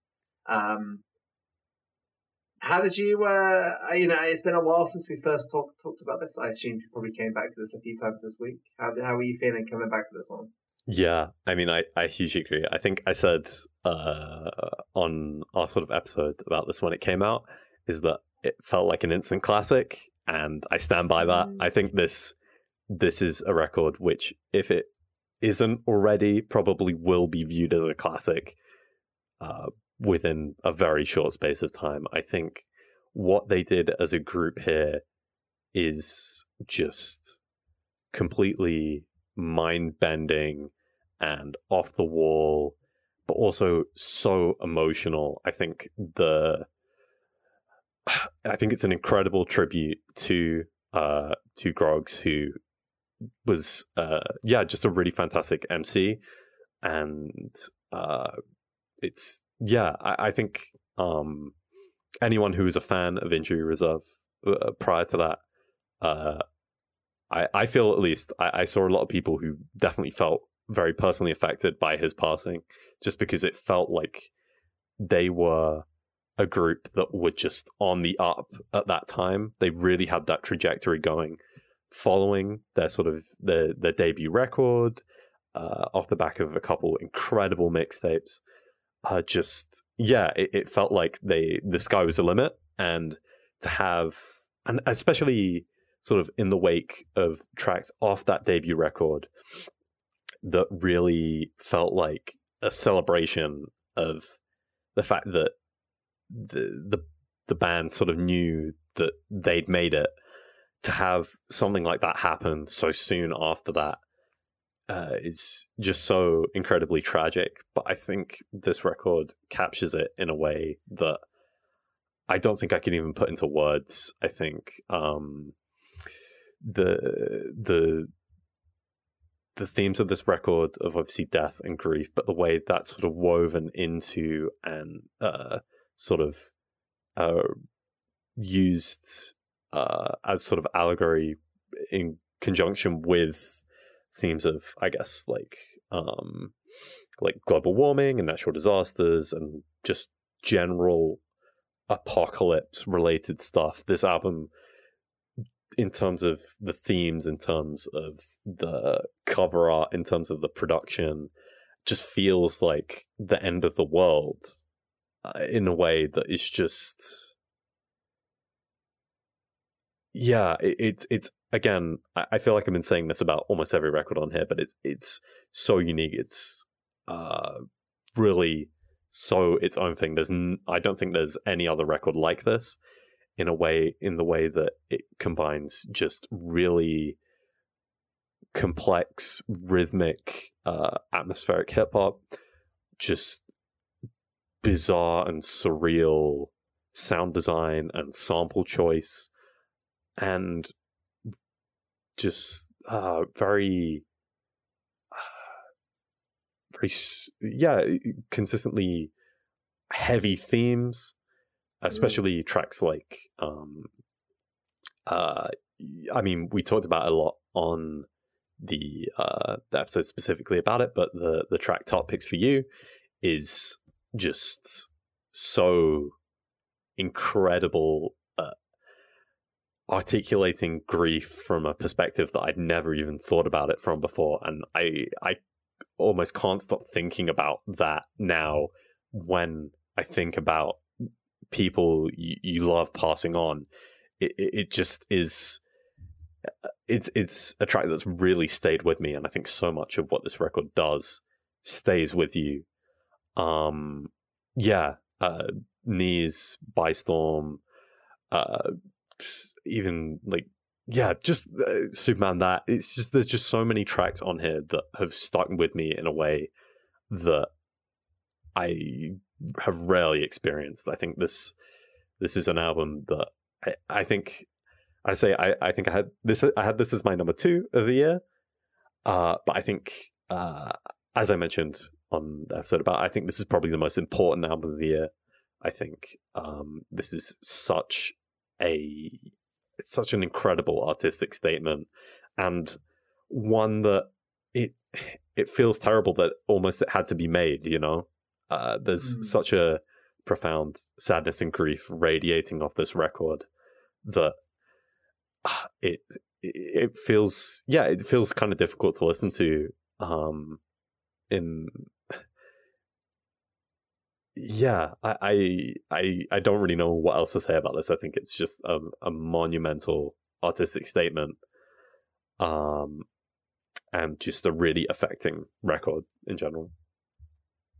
Yeah, I completely agree. Um, I've seen people sort of start using the words, uh, using the term post rap around this album, and um, I guess I don't know. It's, it's clearly too too soon to, uh, to, to, to, to, to think of it in in those regards. But but that is I, I think that is the level we're talking here in terms of um, sort of uniqueness uh, and for sure, um, yeah.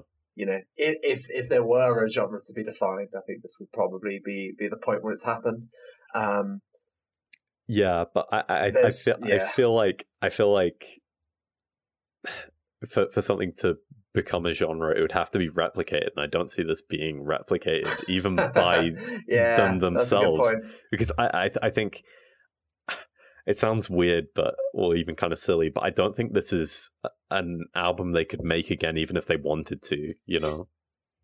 Yeah, yeah, yeah, yeah. I think it um that that is a really good point actually because you know this has sort of been made this has been made during the peak of their grief, um, as you know as as as it were, and um, yeah, I think that is a really interesting idea, and and and part of why part of why I love this album so much is that it more than any um more than any other album, it feels both like completely constrained to an exact point in time while also being timeless. Uh, yes, it's like it's like the perfect snapshot of uh, of you know what, what the what the band and Stepa J. Groggs' loved ones would have been going through at, at, that moment. So, um, yeah, just an incredible artistic achievement. Really, I, I, it's kind of hard to say much more than that. yeah, no, I think yeah, uh, this uh, there are pretty much no other records I I feel are more sort of deserving of being, I guess, yeah, uh, sort of up there in terms of uh, yeah album of the year picks. I think this one is just yeah so so incredible. Um, yeah, I, I, and as I mentioned, I think those the top four records uh, I had in there, and yeah, I mean all of them, but especially those ones for me, I think are just all basically perfect. I think. Uh, I don't I can't remember the last time there was a year in which I had there was so many records that I had that sort of feeling towards. So yeah, I, I can't recommend checking out all the records we've talked about uh, uh, on this episode enough. Like they're all amazing. Um, yeah, I, I don't really have any more thoughts other than that. Is there anything else you wanted to sort of bring up before we close it up? No, I think that's probably a pretty good good place to wrap up. Um, it's been a it's been an amazing year doing doing these. I've really uh, had a lot of fun. Um, you know, doing the research for these episodes and talking about them. Um, yeah, we've watched just, we've watched line go up on uh, on on the podcast stats, which is yeah. which has been uh, which has been lovely. Um, apparently, uh, you know, a small handful of people have actually gone and listened to every single episode, um, according to the that's crazy. yeah, stats thing. Um, so I was very very happy with that. Uh, um, you know, we're, we're, we're starting to grow a little bit more, uh, and we had we had listeners from twenty different countries this year, so that was like it's it's been That's more successful than I could have possibly imagined. Um, so yeah, really yeah, appreciate um, the people listening in. I guess. Yeah, um, no, it's been a lot. It's been a lot of fun. Yeah, shout out to everyone who's tuned in, and I think yeah, I've just had a really great time doing this. I think it's been, um, yeah, it, it, the doing this has uh, both through stuff that you've sent me to check out for this, and also having to sort of feel feeling as if I'm having to be more plugged in into consistently what's coming out has really exposed me to a lot of great music I might not have otherwise heard. So yeah, I, have I've really enjoyed doing this, and yeah, um, yeah, uh, here's to some great music next year, I guess. yeah, we'll be back in probably two weeks to talk about all the crazy stuff that comes out on the 1st of January. Yeah. Uh, it t- tends to be a pretty good date for, for releases. So, yeah. other than that, uh, thanks for listening. Yeah, cheers.